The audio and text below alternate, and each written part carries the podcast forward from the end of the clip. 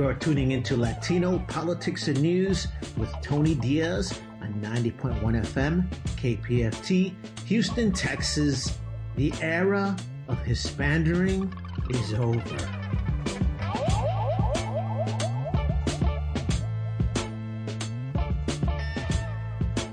Thank you for tuning in to Latino Politics and News.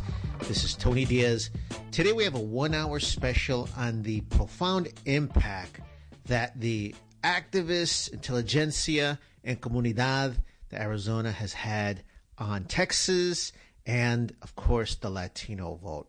Right now, of course, there is a lot of clickbait trying to examine the Latino vote I suspect that will evaporate in a few weeks and we will be left to our own devices again. As an, as an activist, I'm going to tell you, we have to keep working hard.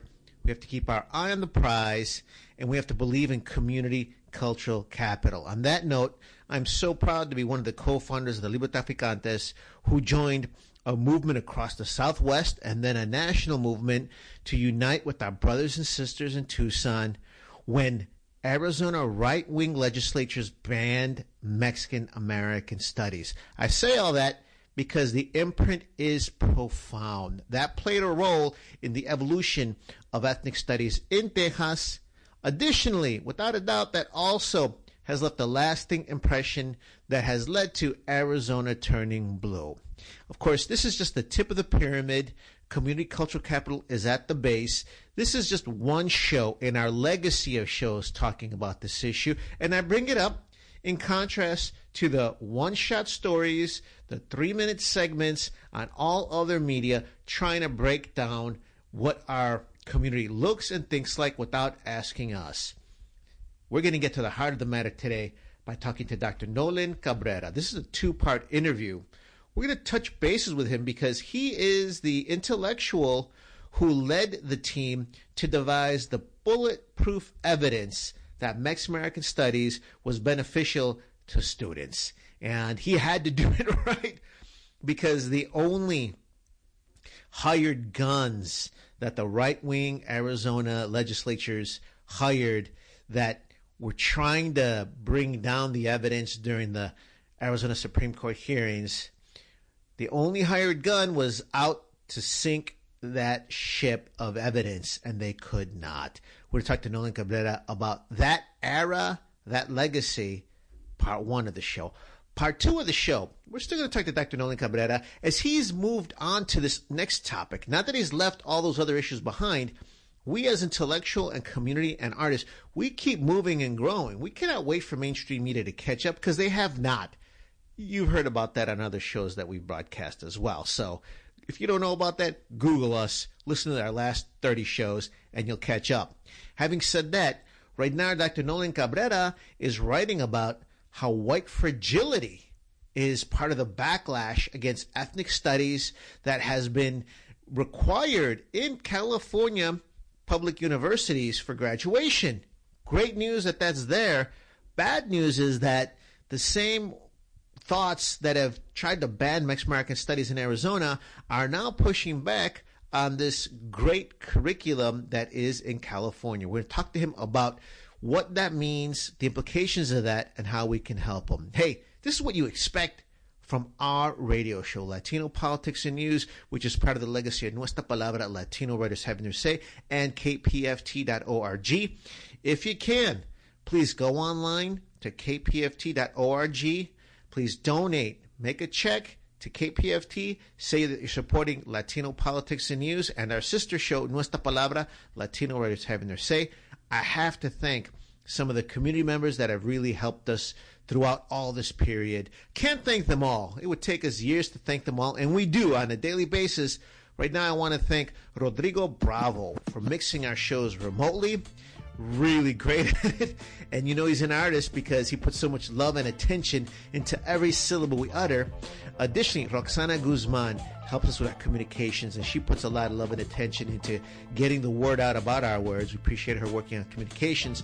If you like the music, Leti Lopez is out there pulling the strings, making sure that we live up to giving you the soundtrack to a revolution. Hey, this is Tony Diaz. It is on.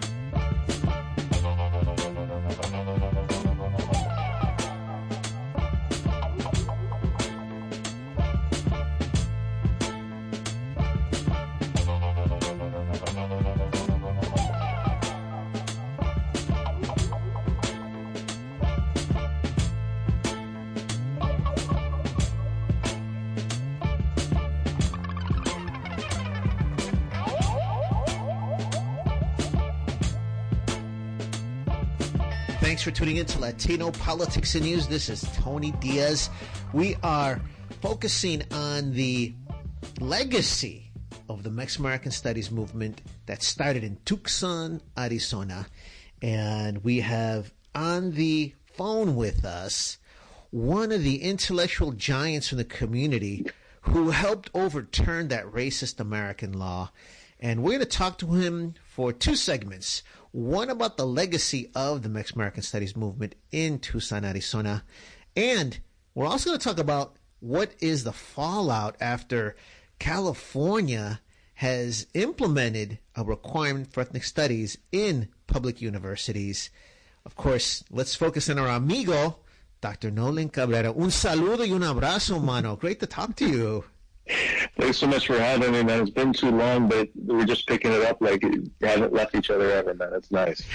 no, and uh, you know, I, I really think fondly of those days, even though it was the epitome of American oppression. you know, what I mean, and, and anytime I talk anywhere, I'm like, yeah. before we begin, I want to remind all of you that in our lifetime, Arizona banned Mexican American Studies, because then the flip side of that is our community in Tucson taught all of us how to stand up, how to be forthright, and how to win. So, first of all, you know, that was really an important moment in American history. I just want to congratulate you y todas las camaradas out there who had it going. Do, do you still think about those days often? Every day, like constantly. Um, it's it, it's it's one of those that this is. I mean, the the, the final ruling, uh, the, the judge case closed was in January of 2018. This was not ancient history. This is right here, right now, and you know, and, and then seeing the ripple effects throughout the country as so many people have drawn strength from the struggle in Arizona. Um, it's just it's it's kind of incredible to see and and see the next generation of, of K-12 ethnic studies being developed and implemented, and people struggling with it, just as a lot of folks here did. But but just there's a certain energy behind it that's that's absolutely beautiful. And of course, because uh, you know, I'm taking for granted that the whole world knows you. I do want to pause in my in my happiness and remind folks that you are Dr. Nolan Cabrera. You're at the University of Arizona at the Center for the Study for um, Higher Education, and I will always remember you as the Barrio scholar who came up with the bulletproof evidence that Mexican American Studies was changing the lives of students, uh, crushing the, the educational divide. It was working, and your evidence was there on court. And I remember, if I remember this correctly, of course, some of it may be legend now, is uh, the one expert that the Arizona far right administration hired was supposed to come and shoot holes in your evidence. And I remember sitting in that sweaty, because it gets hot in Tucson courtroom, and he could not. Am I am I am I remembering this correctly? Yeah, yeah. He he uh, um, he basically he made a lot of insinuations that basically the results were too good. There's no way that they came out this good. Um, uh, and that's not that's not a statistical argument. That's just, he even he he even made the argument on this in his in his deposition that you know if the if these numbers are correct, this will be one of the most profound and important uh, educational innovations in the last half century that could positively affect the lives of millions of students. now, granted, right after that, he said, "But I don't believe these statistics." But he still said Wow. He still said that, that, that, yeah, I mean that was that was the basis of his argument. The the num the numbers are too good. I'm I'm I'm sorry, you know, Chicanos in Tucson, you, you performed too well academically. So that was yeah, and, that was, and he was the only one. He was the only one they hired. Jeez, of course, I think he was plagiarizing the script from Stand and Deliver, where Edward James Olmos teaches all the kids calculus. like, yeah. did he not see the film? Like, we're living Pretty much. He's like, there's a conspiracy. Who's at the head of the conspiracy? Is it Sean Arce? Is it Jose Gonzalez? Well, and, and you, to me too, that gets at the heart of this because I I really see that the scholars and the community and you know all these wonderful teachers. You mentioned Sean uh, Arce Curtis Acosta uh, you know um, you got so many others. But oh, yeah. they should have been extolled for coming up with the gold standard of ethnic studies. And instead they were uh, maligned some sued some dismissed and we had to basically fight for for basic rights. But it was working right Oh yeah, no, there's no question about it. And one of the things that really struck folks with the um, uh, with the results of my statistical analysis were students who um, uh, students were more likely after initial failure to pass their AIMS, which is an Arizona State uh, uh, standardized test. They were more likely to pass their math courses or their math, math uh, standardized tests. I'm sorry. And what was weird about that was that usually, you know, like okay, my writing score goes up because I'm taking a class in writing. My social, st- you know, my, my, whatever score goes up because you're working that competency. There wasn't a Chicano studies math course, and so there just wasn't. And so that starts to give an indication that these classes weren't just providing content knowledge, but they were actually fundamentally changing the student's relationship to their educational experience. They were changing their relationship to school. They were changing their relationships in profound and meaningful ways as these students started seeing meaning and purpose behind what it is that they were doing. And you're right, that the, the, these people, you know, Sally West, Norma Gonzalez, Curtis Acosta, I mean, the list, of, you know, Rene Martinez, the whole crew, they had, and, and, I know this is going to be controversial, but Augustine Romero as well. I know there's some rifts and tensions there, but the whole crew created gold standard ethnic studies in Arizona. And instead of being, you know, getting a pat on the back, it became that incredible threat, threat of a good example. Like they were, it, the, the, the lives that were just thrown around haphazardly for political opportunism and just overt racism. It's just, it's, it, it's beyond contempt. It's, it's just so horrible because this was just, it was a cute little you know, uh, midterm election ploy that just hurt so many people in the process as Tom Horne is trying to become the, the governor of the state of Arizona. And, and again, we're not conjecturing, we're not citing conspiracy theory. In the final ruling, the you know the courts said that the ban of ethnic studies in Arizona was implemented with discriminatory intent additionally so that some political players can gain power. We are going to talk a little more about the the um, reach of the movement because that then sparked the fight for ethnic studies in Texas and Arizona. We are going to talk about how California has just passed a requirement for um, public colleges in California mm-hmm requirement to take ethnic studies. But I think the the other part too is let's name some of these figures because the um, the far right politician who signed not just the "Show Me Your Papers" law, also signed the um, ban on ethnic studies was Jan mm-hmm. Brewer, and she mm-hmm. was the epitome of that whole era where vilifying us was a way to gain power and to stay in power. Yep. No, you're 100% correct in that. Like she, because remember, she wasn't she wasn't elected her first time around. She got the job because Janet Napolitano went to serve in the Obama administration, and so she was really concerned about a reelection. And you know, this was it's a traditional right wing tactic. You know, feed red meat to your base um, uh, during midterm elections. So you know, back in uh, was it 2006? You had the HR 4437, the Sensenbrenner bill. It's basically the show me your papers on a national level.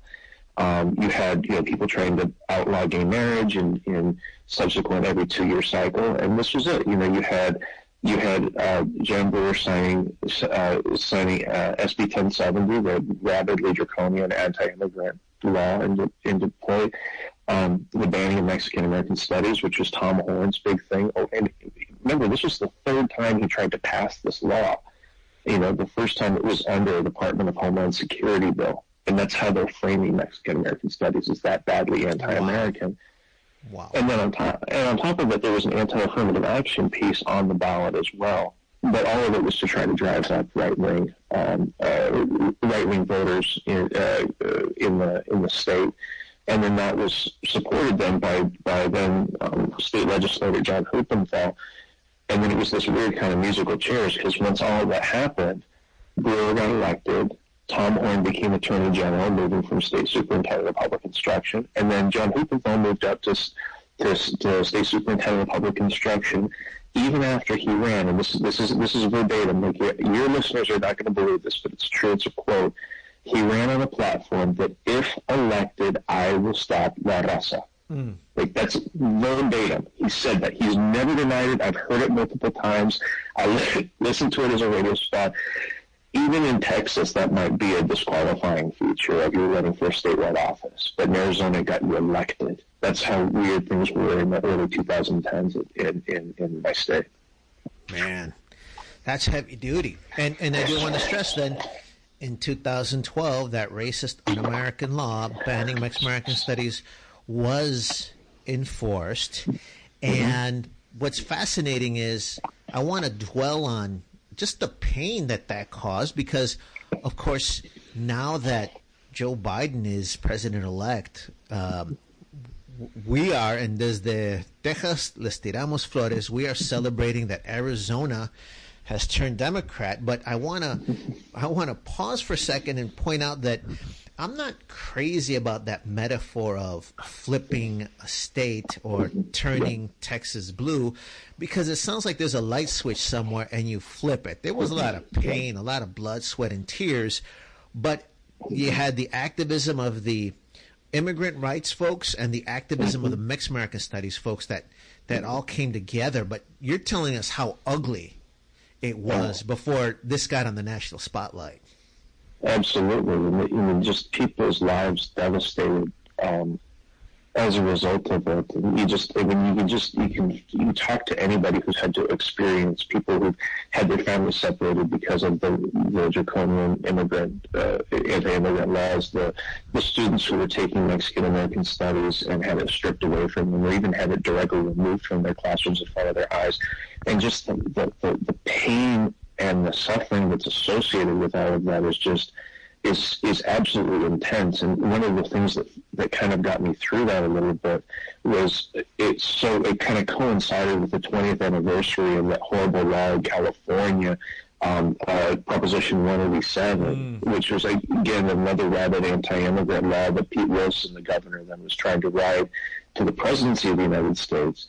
And on the 20 year anniversary, a whole group of Mexican American, who were now they're professionals, but they were activists at the time, they had sort of a sarcastic um, uh, uh, uh, social media movement where they would hold up signs, you know, now I'm a, you know, thank you for radicalizing me, and now I'm, you know, now I'm an attorney. And that, so, like, in the community and holding it down, you had all these brown faces.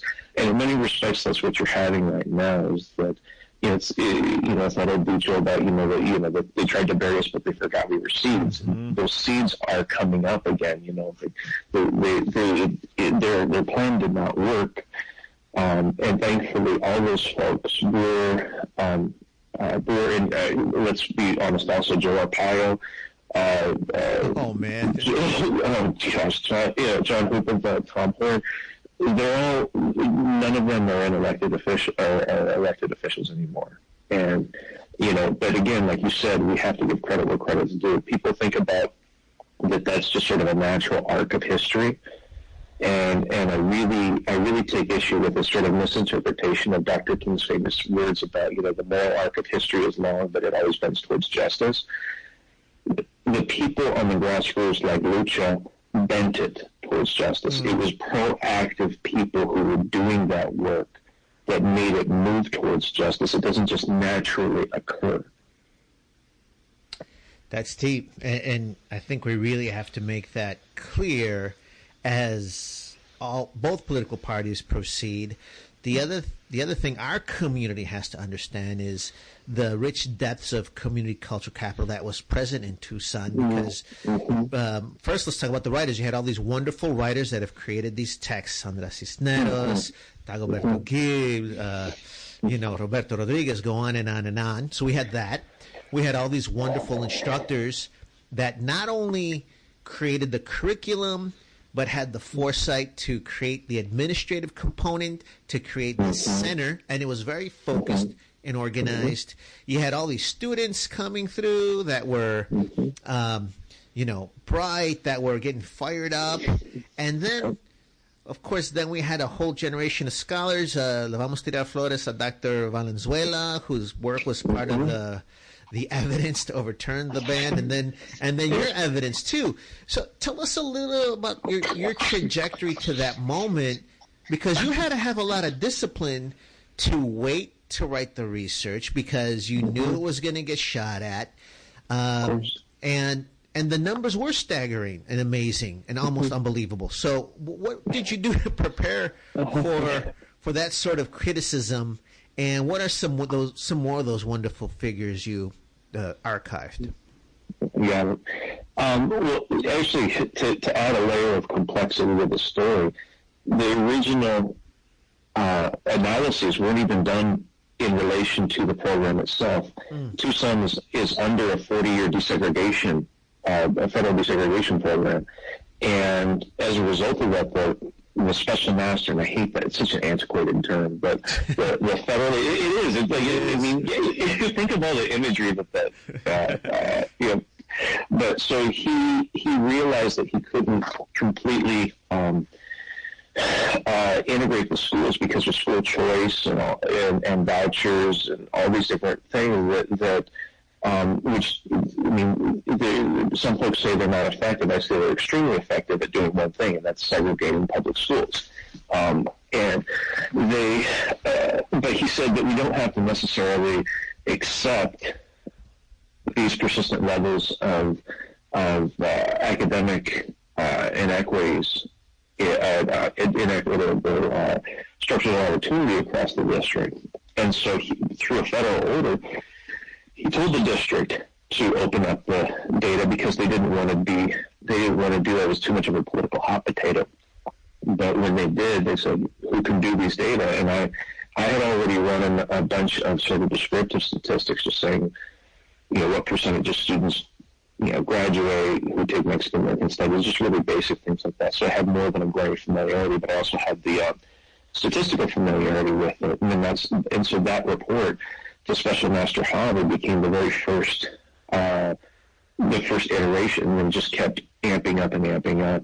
And what was really interesting as we dive deeper into the data is that because everyone says, well, of course these students are doing well. Maybe it was because they, you know, they handpicked. You know, even in barrio communities, you still have some really, really, really bright students. Like that's, there's no talent in these areas. BS. There's plenty of talent in these areas. You know, I, I, the, the, the, the racist nonsense that I had to put up with in terms of interpreting the data was ridiculous. But here was the big thing. You could take Mexican American studies in Tucson in either your junior or senior year. So we tracked what did these students look like in their freshman and sophomore year.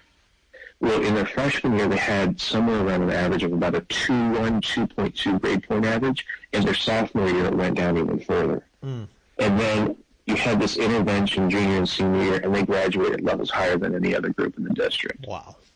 Like that, that in and of itself, that's part of the reason why the, the state's uh, statisticians said these, these numbers aren't believable. They're not, like, like he legit said, because where do you see that kind of a turnaround? Like you can see that turnaround in like a class, like you were alluding to earlier, like a, like a Jaime Escalante, like one dedicated teacher, but on scale, with this many people, it almost never happens like that. And that's what's been so powerful about this about this movement. And it's you know, and I always have to remember that when I'm doing the statistics, it's not like a, a number and a beta coefficient. These are the thousands and thousands of hours of, of teachers, students, community members, activists, everybody coming together to get that specific result. That's powerful. And of course, you had the uh, academic intellectual training to quantify it not just as a scholar, but also as an instructor, as a community member, and then also for, for court's evidence. That's beautiful. I tell you what, now, I don't want to forget that you are a leading scholar as well. Tell us about the books you're working on and, uh, and tell us about the, uh, a little bit about the uh, essays that we'll be talking about in the next segment. All right. So uh, the big things that I'm working on, I, a little while ago, I finished my first book, which is called White Guys on Campus. So that's a totally different vein. You know, I, I spent a lot of time interviewing white men about what they think about issues of race. Um, and that's kind of been a little germane um, in this day and age. Uh, but then the next part that I'm that I'm uh, working on is uh, trying to chronicle the um, sort of sociopolitical history of the movement to ban Mexican American studies, as well as the resistance to, so all the way from local Tucson all the way through to the federal court, um, and really detailing, you know, how it is that, that, that ultimately we did win in, in federal court.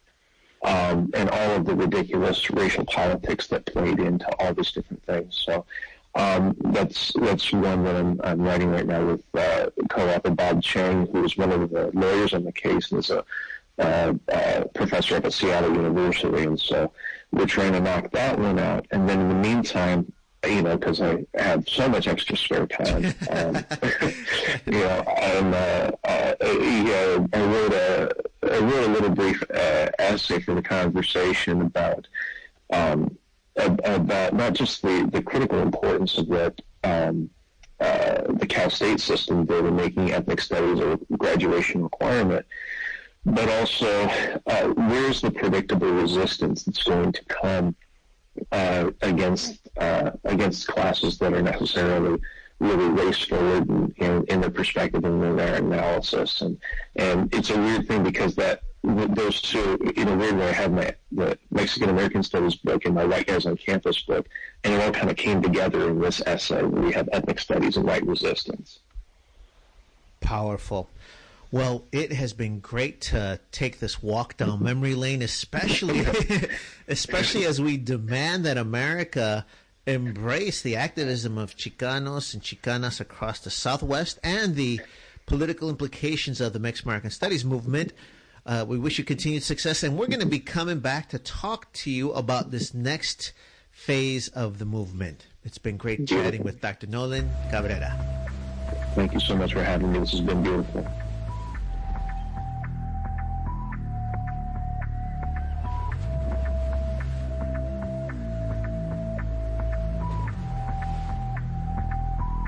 Baby, ya yo me enteré, se nota cuando me ve. Ahí sabes que yo te llevaré. Y dime qué quieres beber, es que tú eres mi bebé. Y de nosotros, ¿quién va a hablar si no nos dejamos ver? Y a veces es dolce, a veces es vulgar Y cuando te lo quito, después de los paris Las copas de vino, las libras de mari Tú estás bien suelta, yo de safari Tú me ves el culo fenomenal Pa' yo devorarte como animal. Si no te has venido, yo te voy a esperar. En mi cama y lo voy a celebrar. Baby, a ti no me pongo. Y siempre te lo pongo. Y si tú me tiras, vamos a nadar el hondo. Si por mí te lo pongo. De septiembre hasta agosto. A mis cinco lo que digan tu amiga, ya yo me enteré. Se nota cuando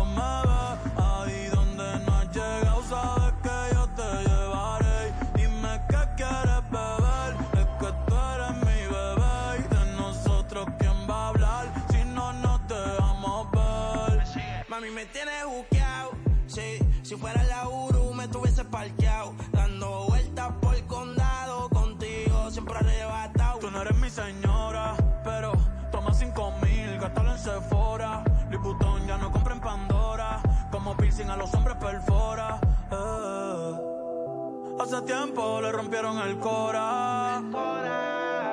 Estudiosa, puesta para ser doctora. Pero le gustan los títeres huirleando motora. Yo estoy para ti las 24 horas. Baby, a ti no me pongo. y siempre te lo pongo. Te lo pongo. Y si tú me tiras, vamos a nadar en lo hondo.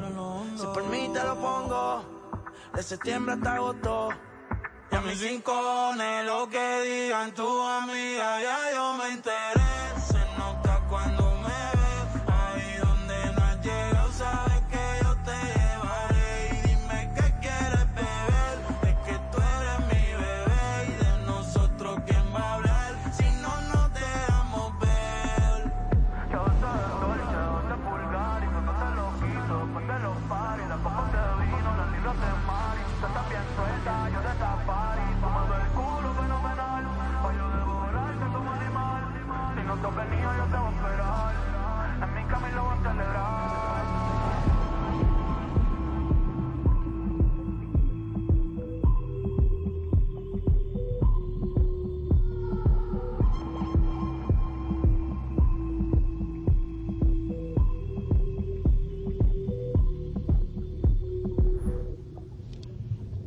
This is Dr. Nolan Cabrera, and uh, I wrote a piece called Although Now Required by California Law, Ethnic Studies course is likely to be met with resistance. Uh, it was published in the Conversation, also republished in the Houston Chronicle, among other places.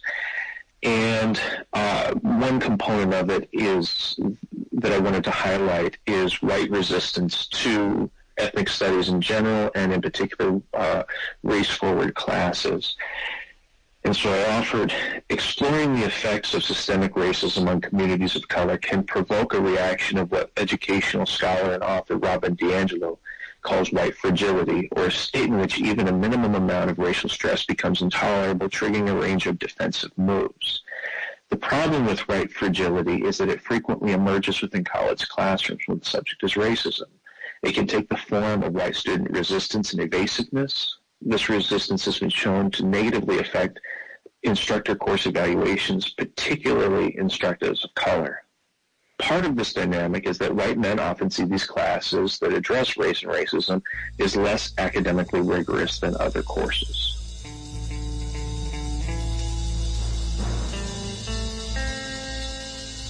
Welcome back to Latino Politics and News. This is Tony Diaz. You're here for a special treat, a one-hour interview with Dr. Nolan Cabrera. We've talked about the legacy of the Mexican American Studies movement in civil rights as well as in the act of turning Arizona into a democratic state. Now we're going to talk about one of the outcomes of that movement. Now, we, we've talked a lot extensively about Mexican American Studies in Tejas. That came directly as a result from the movement of Mexican American Studies in Arizona. And right now, we're talking to Nolan Cabrera about pushback against California's recent requirement in public universities for taking an ethnic studies course before graduation. Nolan, tell us a little bit more about white fragility. So white fragility is, is, as Robin DiAngelo has described it, is a state in which white folks, when uh, confronted with the realities of race and racism, have a number of defensive moves that really don't allow them to engage race and racism, it becomes a way of sort of separating yourself from it. How dare you say that I'm a racist? How dare you do this? How dare you do that? And uh, it allows them to maintain a sense of non, uh, sort of a non-racist self. Um, they, they take a lot of these issues personally when in fact we're talking about a systemic reality. And the reason why that systemic reality is so important is that we're all complicit in it. We all have for, for, forgive the bad pun, but we all have skin in the game in disrupting it as well. And one of the tactics that you mentioned, some folks that are you know uh, immersed in white fragility go to is, claiming that ethnic studies courses are not as rigorous. I do have to re- remind our listeners when the Librotraficantes were fighting for Mexican American studies at the Texas State Board of Education. I remember I remember a quote from the uh, Texas State Board of Education representative for District 6, Donna Bahorich. By the way, she did not pursue reelection, and I'm going to be fair here. She did sign at the end, unanimous with all her cohorts. It was across party lines. She did sign to support Mexican American Studies. But early on in that fight, she said that she didn't think that Mexican American literature was as rigorous as English literature or British literature. And I bring that up because we've seen that. And I don't hear students arguing that, hey, that financial literacy course, you know, hey, is that academically rigorous? So this is a real thing.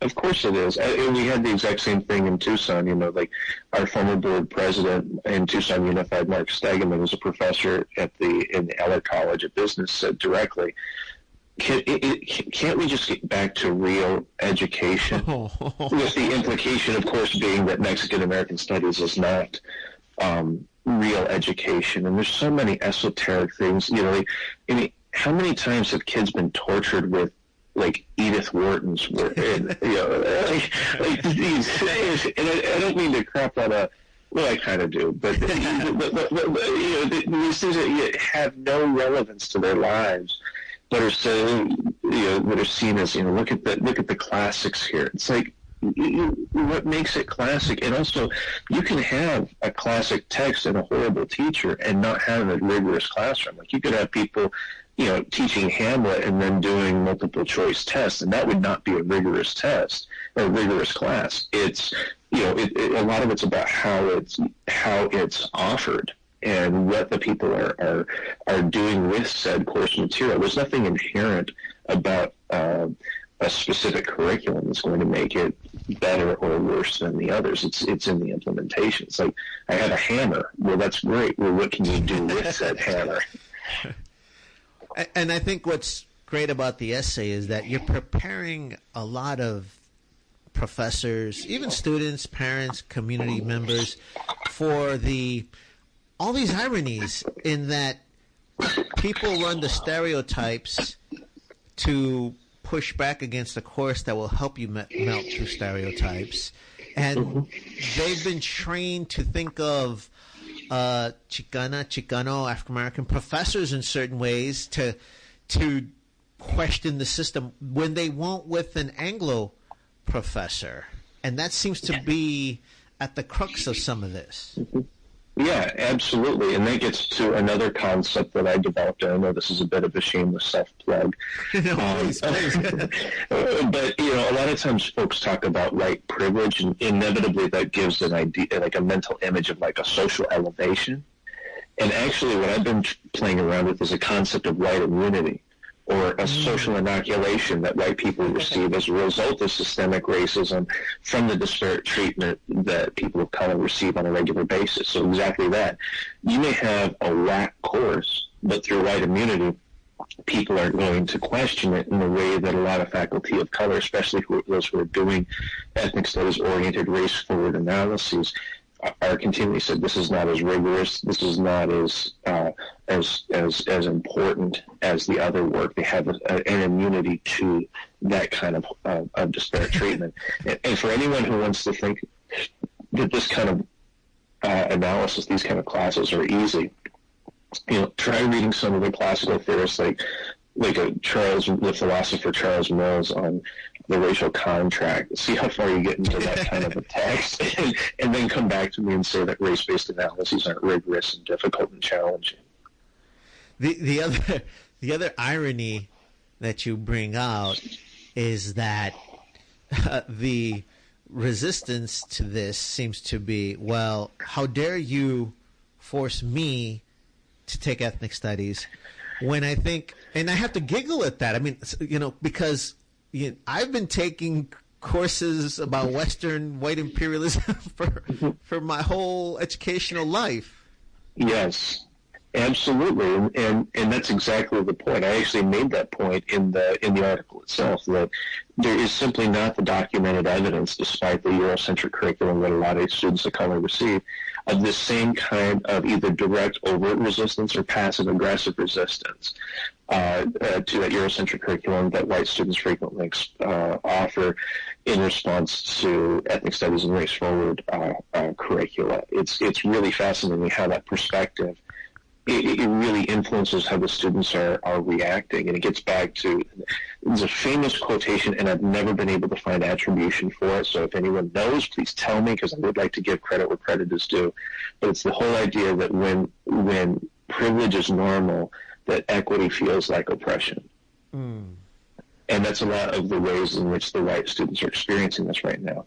It's just normal. This is the way that things should be. I should be at the center. Oh, wait, I'm not at the center anymore. Uh, uh something must be wrong. It's not that I had these ill-gotten gains or it was a messed up system to start off with. And we are talking to Dr. Nolan Cabrera about his essay. Although now required by California law, ethnic studies course is likely to be met with resistance, and uh, that was published in the conversation. Of course, I'm, you know, as a practitioner and having seen the ugly side of, of pushback, you know, I, am giggling, and some of these are inside jokes. Some people may be listening and not, not get the jokes, but there's also there's also this other mean side because some of this resistance is very um, uh, aggressive, right? Mm-hmm. No, it totally is because it's you know, it's, the how dare you. And this also gets back to the issue that over the last 30 years or so, we've been treating students in higher education less as students and more as consumers. And so they say, how dare you give me this when, you know, when what I really need is I want to be an engineer, I want to be a doctor. And what is, what's the relevance of this? And and and and it, it's it's interesting seeing what some people call a backlash and what some folks call a white lash, um, and it it, uh, uh, because it's like you don't even see that kind of a response to other components of the general education curriculum. So, for example, English majors inevitably have to take some sort of a math and science requirement, even if they're never going to use it. You know, a lot of students, regardless of whether they're going into the foreign service or whatever they do, they have to have some kind of a foreign language requirement. A lot of STEM majors have to have some sort of humanities, uh, English writing requirement, and they, all grumble about it. When am I ever going to use this? You hear that all the time. But it's only with ethnic studies that it becomes, this is infringing upon my rights, and this is making, you know, how dare you say that? You know, and it, and it does, and, it, and it's one of those things like, like it, it's funny because there's almost an inverse relationship between the amount that the folks know about what ethnic studies is. Mm and their angry response to it. So that it, like even even with respect to the, this, this simple, I mean, it's like a 700 word essay that I wrote. The angrier the people were in their responses, the less able they were to even describe what ethnic studies was. Mm. It, and, and and it's one of those things like they always say ignorance is bliss. Well, actually, I'm finding the opposite of that. That their ignorance is leading to a lot of tension and white fragility in the process and justifies the need for the course. Uh, do, do, we, do me fair, break down the specifics of the policy in California. Yeah. So it's the, the Cal State system, which is has somewhere in the vicinity of about 500,000 students. And it, usually you have like, you know, Cal State Fresno, San Francisco State, you have up and down all the way around and they uh, Cal State Fullerton, and they made a requirement that um, that the students who are going to graduate um, need to have one ethnic studies have taken at least one ethnic studies course. Now, there's been some controversy around that because uh, that definition was expanded to say a cor- ethnic studies course or course in social justice, and that's been a really tough issue because if you a lot of folks will say that they do social justice social justice has become kind of like a catch-all term that's lost a lot of meaning whereas a lot of the ethnic studies courses people who are teaching in departments of ethnic studies have been maintaining that focus on uh, connections to the community criticizing oppressive structures figuring out what exactly we can do about it they've been maintaining fidelity to that term for a very long time.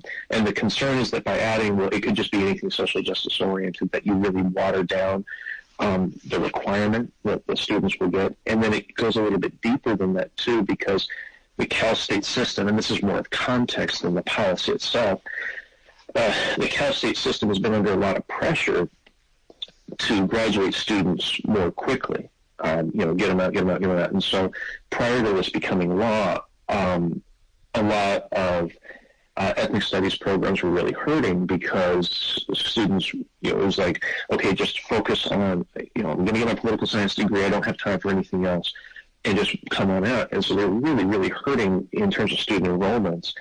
And now all of a sudden they have a, a policy that would actually help them, and they're doing the good work that would lead to these larger uh, outcomes of uh, increased uh, cognitive abilities and decreases in racial bias.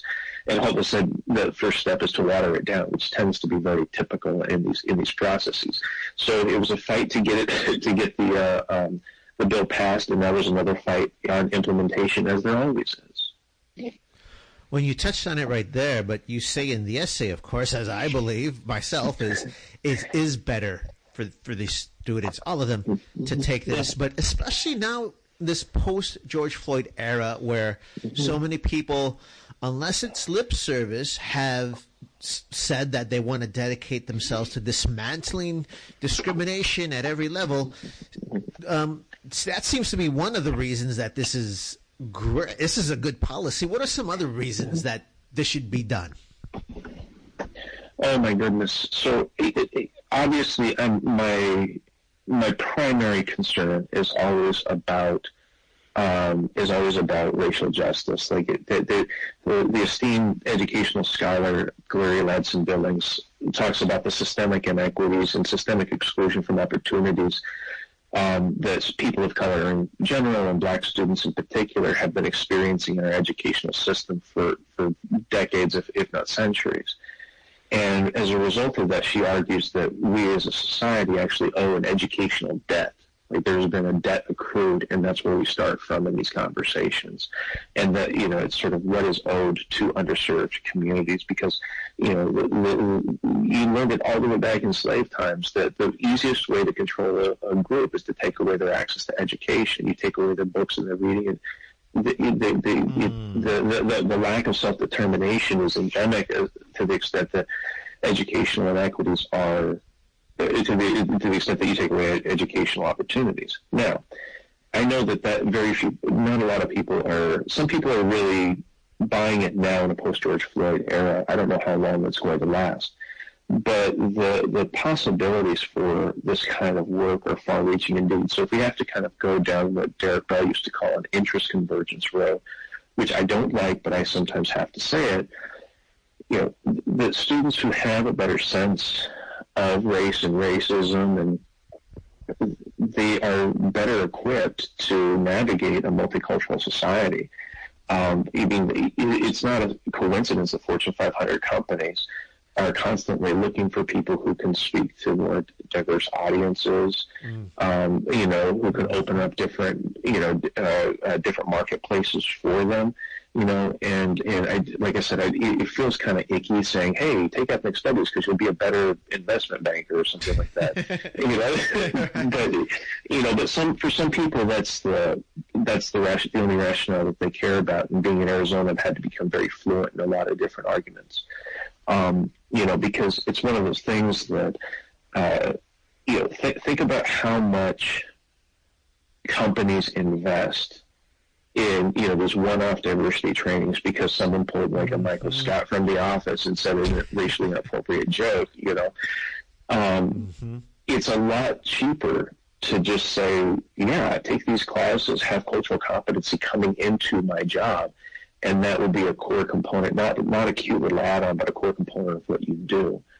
Um, and then also there's, I mean, there's some more abstract things about that. You know, students actually by by taking ethnic studies courses, students learn more.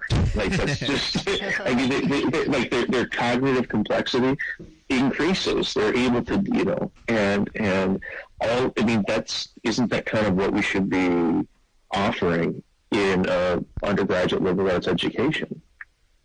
And, and, it sounds like a great way to avoid these crisis moments that you hinted at, in that mm-hmm. you know all these issues about different cultures come to a head when there's bad things that happen. Well, if we are well versed in this, maybe we avoid those pitfalls. The other thing that's more sinister that you touch on and um, of course our listeners are already aware of this. Is this anti-intellectual movement? And okay, we're talking about ethnic studies now, but okay, when I was in college. I would have never taken rhetorical rhetorical analysis. I would not have gone to college saying, "Oh man, I got to take that." Right? I mean, I was forced to take it. I am so glad I took it because I've been applying that and thinking about it all the way down the line. This seems that this is part of the fallout for this attack on intellectualism. Is that fair to say? Uh, well, uh, not entirely. I think that I think that there are undercurrents of that in the on any attacks on higher education. There is definitely an anti-intellectualism um, that's really. I mean, it, it was it was pervasive uh, throughout the country, but under the Trump administration, really, really, really took off. Um, but let's remember how ethnic studies courses are framed. That they're not seen as academically rigorous. They're not seen as they're, they're seen more as as ideology and identity than an actual rigorous area of academic study. And so I definitely agree that uh, in, as a whole, we're dealing with a massive anti-intellectualism um, uh, backlash. Um, you know, climate science, vaccination, all these different things. You know, because you know everybody who has the University of Google at their fingertips is now a certified MD and a you know, climate scientist. Um, uh, and so with all of that, I think that uh, the ethnic studies backlash probably has a little less to do with anti-intellectualism and more just to do with whiteness and more just to do mm. with like I, I don't like you know I, I, I feel as a white person that we're losing all cultural hegemony and it, this is a it's it's like I said it's that backlash it's the you know the the this the, the audacity of of of coming forth and, and wanting to go back to the comfort of color blindness or, or what some of my friends refer to as the caucasity of that. I, I think that's a great point in that it's a separate lane in that this seems to be a knee jerk reaction right now about my, mm-hmm. and not me, but folks that are uh, offended offended by this. It's yeah. it's it is a different nature and important to distinguish because it sounds bad. Like, I mean, to me, it it sounds like the vestiges of the anti-Mex-American Studies movement era, and we don't need that again. Of course, and and and it's also one of these things, and we have to remember this that um, ethnic studies is a different area of scholarly inquiry and community engagement than any other one. Because uh, uh, let's be real, like most ethnic studies programs have come as a result, or at least in some direct link to, you know, community protests, social agitation, community organizing, um, you know, like when was the last time that a physics department had a lab built because someone had like a like a hung, you know, here's my hunger strike for for optical sciences. Like like that's it, it's absurd, you know. And even in the more you know, uh, even with you know areas like history or political science or sociology or even rhetoric that are more seen as kind of more liberal bastions, they don't have that community agitation that led to the creation of the mm-hmm. discipline.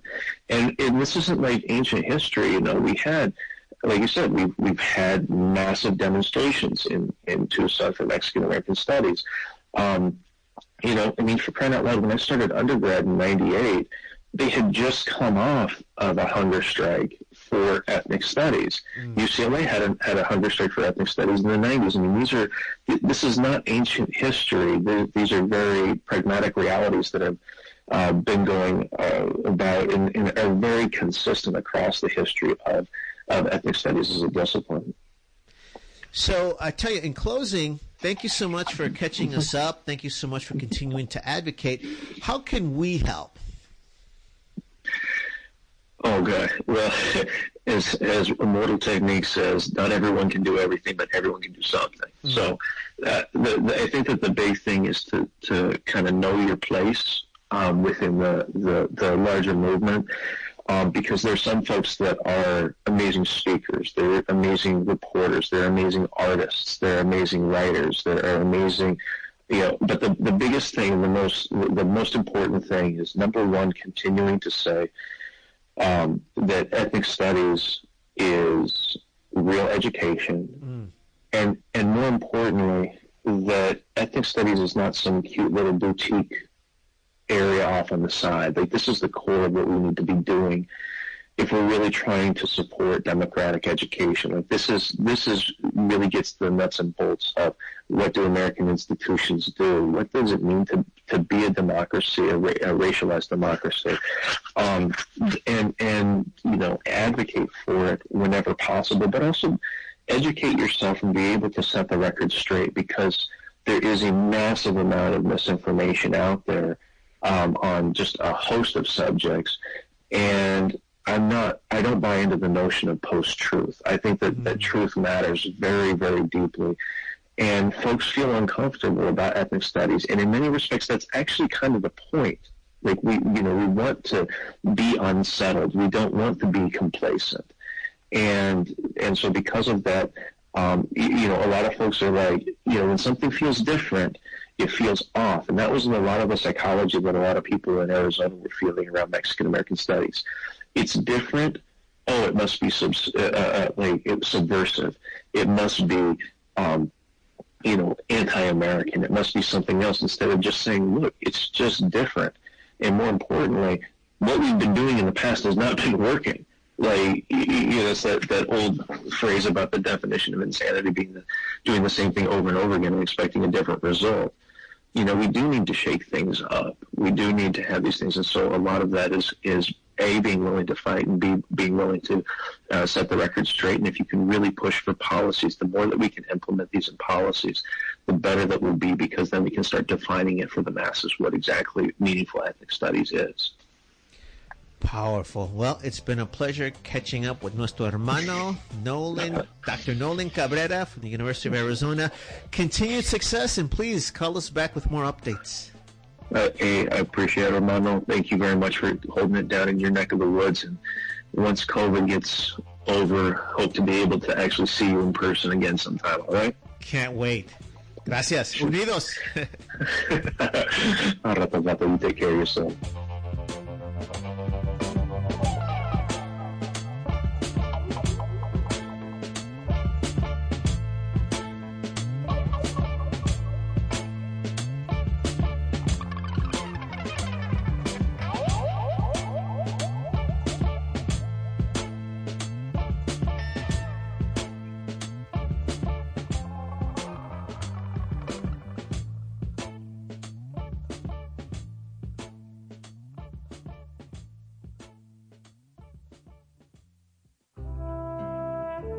Family Houston is a nonprofit organization that provides mental health counseling for children in the greater Houston area. Family Houston's counseling program helps children manage negative feelings before they interfere with school or lead to risky behaviors. Appointments can be made in English or Spanish by calling 713 861 4849.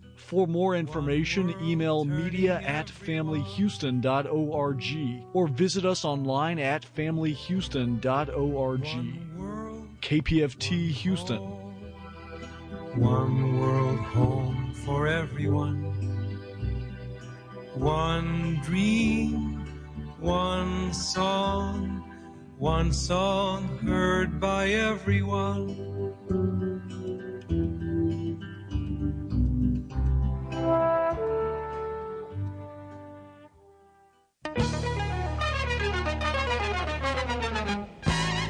Magazines, newspapers, cable television, the internet, all sources of news and information, and all cost money. KPFT costs money too, but unlike those other news sources, you get to decide whether you want to help pay for it and how much to contribute. It's unusual in the age of big corporate media to have a quality source of news and information that's paid for voluntarily, but that's one more way KPFT gives you more than you might expect